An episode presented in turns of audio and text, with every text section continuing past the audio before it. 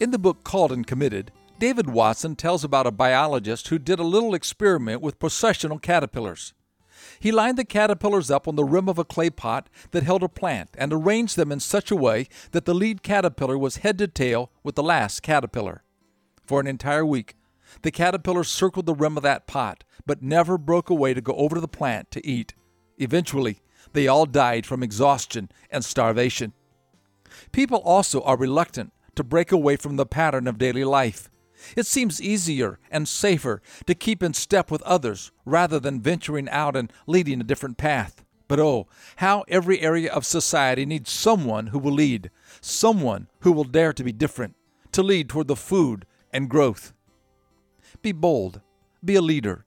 Your organization or company may be poised on the edge of a great opportunity, but everyone seems hesitant to take the risk, to step out. Maybe you are the one to lead the charge. Like Queen Esther, maybe this is your appointed time. Rather than continue to go around in circles, take the first move and head toward a change. Dare to stand alone. Probably many others will soon follow.